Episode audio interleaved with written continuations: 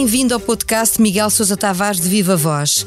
Esta semana falamos de uma triste realidade, com o Miguel a perguntar: queriam um museu da escravatura? E a responder que está no Rocio.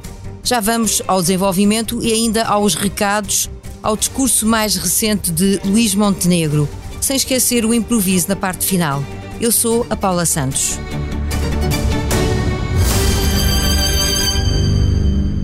Olá, Miguel. Olá, Paula. Falemos então dos timorenses que saíram da sua terra para vir trabalhar para Portugal em condições bastante discutíveis e até lamentáveis. Isto coloca várias questões que o Miguel levanta no seu texto do Expresso esta semana, a começar pela atribuição da cidadania portuguesa. Retenho esta frase sua. Duvido que haja outro país do mundo onde seja tão fácil a obtenção da nacionalidade. Isto mostra uma falta de controlo ou de organização que envolve também outros casos, além deste, dos quais já se falou bastante, não é?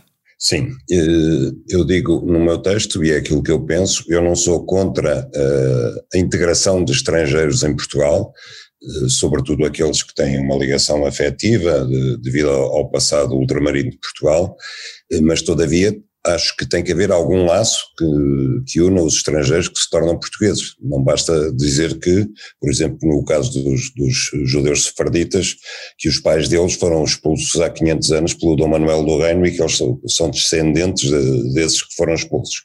Tem que haver mais qualquer coisa do que isso para não cairmos no ridículo, que agora se descobriu que a seleção de futebol de Israel tem 12 jogadores com nacionalidade portuguesa, com nacionalidade dupla, são israelitas e são portugueses. E por isso é que eu digo que, de facto, não deve haver um país no mundo em que se conceda tão facilmente a nacionalidade como Portugal. É o caso destes timorenses, que estão ao abrigo de uma lei que eu acho que vem desde 1900, vem de antes disso, mas a lei diz que quem, quem era timorense até 1984, que tinha também a nacionalidade portuguesa. Portanto, estes 3 mil timorenses que vieram este verão para Portugal, que vieram ao engano, angariados por, por agentes uh, indianos ou paquistaneses, não precisaram, não precisaram sequer de visto para entrar em Portugal e para entrar no espaço Schengen, porque entraram como cidadãos portugueses. E eu não ponho em causa a sua cidadania, agora isto mostra a leviandade com que é feita, uh, com que são feitas as leis da nacionalidade portuguesa, porque depois caem-nos aqui 3 mil timorenses e acabam no Recio, ou acabam aí dispersos pelo país, sem teto, sem trabalho, sem que o Estado português tenha meios para lhe acolher e, portanto, são cidadãos que nem é de segunda, são cidadãos de zero. A categoria deles é zero perante os outros portugueses. Isso mostra como, de facto, quer dizer, nós temos leis muito generosas, muito imponderadas e que depois, na prática, resultam nisto. Miguel, até, de alguma maneira, faz aqui uma comparação com uma espécie de escravatura pelo tipo de trabalho que é desempenhado e refere que, para haver este trabalho, uh, o trabalho escravo, é preciso que haja quem esteja disponível, mas também é preciso que haja empresários que não se importam de contratar e um governo que feche os olhos a tudo. Há muita gente a não cumprir aqui o seu papel. Claro que há. Uh, vamos lá ver. Uh, Paula, a primeira coisa que, que é preciso ver é que eles vão trabalhar para quintas, para, para herdades, para estufas, mas os donos dessas propriedades não os contratam diretamente. Eles são subcontratados em empresas dos tais indianos ou paquistaneses, empresas de vão de escada, que aliás quando se vai à procura delas normalmente não existem, ou são do senhor Amin, do senhor Rashid, etc., que ninguém sabe quem é, e portanto estes proprietários para quem os trabalhadores trabalham, de facto, não são os seus patrões. Isso serve para os eximir de quaisquer responsabilidades laborais, de quaisquer responsabilidades perante a segurança social, quaisquer responsabilidades perante a lei porque quando chegam lá eh, as autoridades para ver como é que são os contratos de trabalho deles, eles não têm contrato com aquelas empresas onde de facto estão a trabalhar. Isto é uma maneira de controlar a lei óbvia e que eu não percebo como é que as autoridades portuguesas permitam que isto, que isto eh, permaneça deste Estado. Estes trabalhadores estão, portanto, num limbo para todos os efeitos num limbo social, num limbo laboral, num limbo legal, num limbo fiscal, num limbo em termos de segurança social, sem nenhuma espécie de apoio. E pior do que isso, este negócio, a que eu chamo semi-escravidão pelas condições de trabalho que eles têm, é explorado por agentes estrangeiros em Portugal à vista das autoridades portuguesas que nada fazem.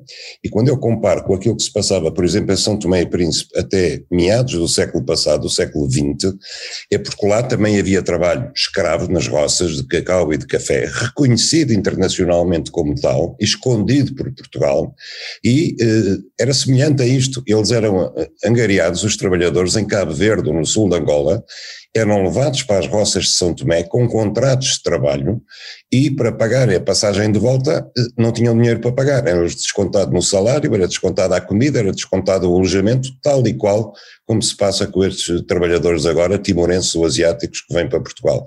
Eles estão nas mãos dos angariadores, dos que os trouxeram, pagaram 3, 4 mil dólares pela viagem, é evidente que não, nunca vão demorar anos para conseguir pagar isso para voltar para lá. E, e todo o dinheiro que ganham é gasto em, eh, nos quartos, nos pardieiros ou nos contentores onde eles dormem, na alimentação que comem. E, portanto, eu não vejo nenhuma diferença entre o que se passa hoje em Portugal no século XXI e o que se passava nas roças de São Tomé no século XX. E há mais quem não esteja a cumprir o seu papel. As centrais sindicais e os partidos de esquerda também, na sua opinião, não têm estado nestes casos à altura. Quinta-feira, a Catarina Martins, do Bloco de Esquerda, esteve no Recio eh, a visitar estes trabalhadores timorenses. Pelo que eu ouvi, ela mandou as culpas para cima da Câmara Municipal de Lisboa, mas eu acho que isso é muito, muitíssimo redutor, quer dizer, a Câmara Municipal de Lisboa é a última das autoridades na fila de responsabilidades que, eh, a quem essas responsabilidades podem ser imputáveis, quer dizer, isto é uma responsabilidade do Estado português. Eh, que, primeiro que tudo, não controla este fluxo de angariação clandestina de trabalhadores, depois não controla as condições em que eles estão a trabalhar. E, e, depois não se pode dizer que a Câmara Municipal de Lisboa tem que resolver o problema deles todos, porque eles acabaram no Recio em Lisboa. Mas de facto começaram nos campos agrícolas do Alqueva, nas estufas de Odmira, etc. E aí começa o problema para não dizer que começa antes nas fronteiras do Estado português. Mas, eh, para ir direto à sua pergunta, de facto, é, eu acho incrível como é que as centrais sindicais que têm que defender os interesses dos trabalhadores portugueses, e estes são trabalhadores, e repito, são portugueses, sempre se mantiveram caladas em relação a isto, tais como os partidos de esquerda, e assistimos a isto há muitos anos, porque a Expo 98 eu recordo, eram mercados escravos a céu aberto. Todas as manhãs, os trabalhadores, que eram todos imigrados, africanos e asiáticos, juntavam-se às portas do estaleiro da Expo 98 e eram contratados ao dia, conforme as necessidades. Eram mercados escravos diários, eles eram contratados ao dia, sem nenhuma proteção social, sem nada, com proteção de acidentes de trabalho, nada. E aquilo foi feito à vista de todos, é uma obra que o regime ficou todo satisfeito com aquilo, toda a gente ficou feliz, e a seguir fizemos também a Ponte Vasco da Gama pelo mesmo sistema, o mesmo sistema de trabalho escravo. Portanto, isto dura há décadas, perante o silêncio conivente das autoridades, perante as entidades que supostamente mais deveriam defender os trabalhadores, e, mantém-se isto assim, eu acho uma vergonha, quer dizer, nós somos teoricamente um Estado de Direito social, preocupado com os direitos dos trabalhadores, e afinal de contas assistimos a isto, continua, porque é do interesse nacional, porque é bom para o país, etc. E as respostas ficam assim por dar. O PSD realizou esta semana as suas jornadas parlamentares e Luís Montenegro não se cansou de criticar o governo por esgrimir algumas bandeiras, como a das contas certas, que sempre estiveram no horizonte do governo PSD. Há aqui alguma perda de memória, Miguel? Eu acho que é uma absoluta perda de memória, mas mais do que isso, há um desnorte. O PSD não consegue. Hum, eu acho que se calhar é pior com Luís Montenegro do que foi com o Rui Rio. O PSD não consegue encontrar um, uma linha de conduta para ser oposição. Em relação a este orçamento de Estado, não era fácil, porque de facto, como já tem sido dito, este é um orçamento de Estado que o PSD podia muito facilmente subscrever se fosse governo. E, portanto, é difícil encontrar aqui eh, como atacar o orçamento de Estado. Mas isso não torna obrigatório que o PSD seja à partida contra o orçamento de Estado, só porque não é o seu e é o do governo e o PSD é oposição como eu digo, eh, há muitas coisas em que o PSC pode ser oposição, não tem que ser obrigatoriamente num orçamento de Estado, pode-se abster, por exemplo.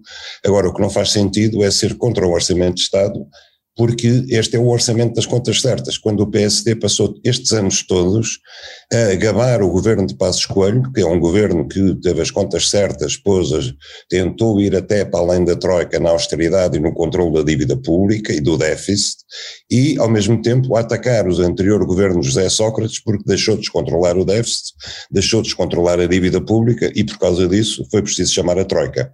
Entendamos-nos então. De que é que o PSD gosta? Gosta de um Estado que tem contas certas e que está a contribuir para baixar a dívida pública, ou gosta de um Estado que não contribui para baixar a dívida pública e não se preocupa com o déficit. As duas coisas são defensáveis, as duas políticas são defensáveis. Se faça uma política pró-cíclica ou contracíclica. Agora, o mesmo partido é que não pode ter políticas alternativas conforme o governo tem uma política ou tem outra. Não é possível. O PSD, assim, ainda à procura do rumo certo. Está feito o retrato da crónica desta semana. Passamos para o improviso. O Miguel faz uma referência a Liz Truss no seu artigo para assinalar ainda a, a sua demissão, mas eh, a verdade é que este desfecho, esta saída tão pouco tempo depois de ter sido empossada, já quase que se adivinhava, ou pelo menos os seus comentários já o faziam antever, tendo em conta a opinião que teve deste curto período de tempo em que governou o Reino Unido.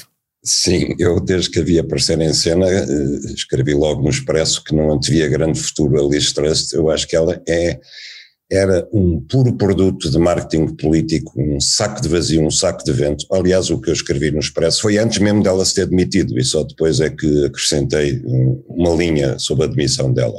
Mas eh, não, é, não era preciso ser bruxo para ver que ela não ia longe demais. É notável como é que um, um país tão, tão, com a história do Reino Unido, com a importância do Reino Unido para a Europa, não só tem Liz Truss como primeira-ministra, como entrou em decadência absoluta desde que teve eh, a funesta decisão de se separar da Europa e do Brexit. Desde que a Inglaterra eh, resolveu votar a favor do Brexit, que hum, Teve primeiro Teresa May, que foi um catavento, andava para um lado, andava para o outro, e às reuniões de Bruxelas tentar discutir uma coisa, depois discutia a outra, nunca conseguiu resolver direito a questão da Irlanda dentro do Brexit, que aliás ainda é uma questão pendente. Depois teve Boris Johnson, que agora aparece outra vez à frente dos candidatos possíveis eh, para voltar e suceder outra vez a Liz Truss, junto com, com Rishi Sunak, que foi o candidato que a Truss derrotou, e Boris Johnson também, em minha opinião, e, apesar da expressão poder parecer um bocado forte, foi um palhaço também, foi meteu-se naquelas histórias ridículas com, com as festas em, em, Downing Street durante, durante o Covid, eh, andou ali a, a vaguear de um lado para o outro sem nada de importante para dizer, era um, era um bom um bom parlamentar, discursava muito bem, mas de facto também não tinha nada para dizer, até que chegámos a Liz Trust, que de facto era verdadeiramente um, um saco de nada. Ela não tinha uma ideia na cabeça e pior do que isso, ela mostrou que era capaz de se agarrar de tal maneira ao poder que numa semana apresentava um programa económico que, com a qual pretendia ressuscitar as políticas de Thatcher e na semana seguinte faça um coro de vozes eh, tremendo e face à reação negativa dos mercados, ela eh, despedia o Ministro das Finanças, que aliás era o seu melhor amigo na política, e eh, apresentava um programa económico radicalmente diferente, indo à televisão e dizendo que no essencial nada mudava e que ela continuava, era capaz de defender o novo programa económico com a mesma convicção com que tinha defendido o anterior. Isto mostra bem como facto, não, eu escrevo sobre Liz Truss, aliás, a propósito de Luís Montenegro, para dizer que na política aquilo que rende menos, eu acho que os eleitores já não vão nisso, é termos políticos cataventos. Políticos que são capazes de defender uma coisa, na semana seguinte outra, o seu oposto, ou no mês seguinte o seu oposto, ou no ano seguinte o seu oposto.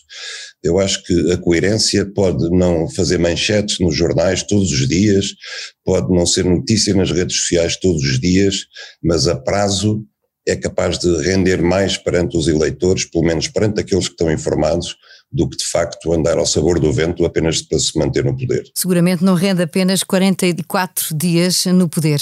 Criam um Museu da Escravatura, está no Rocio, o título da crónica e do podcast de Miguel Sousa Tavares esta semana no Expresso.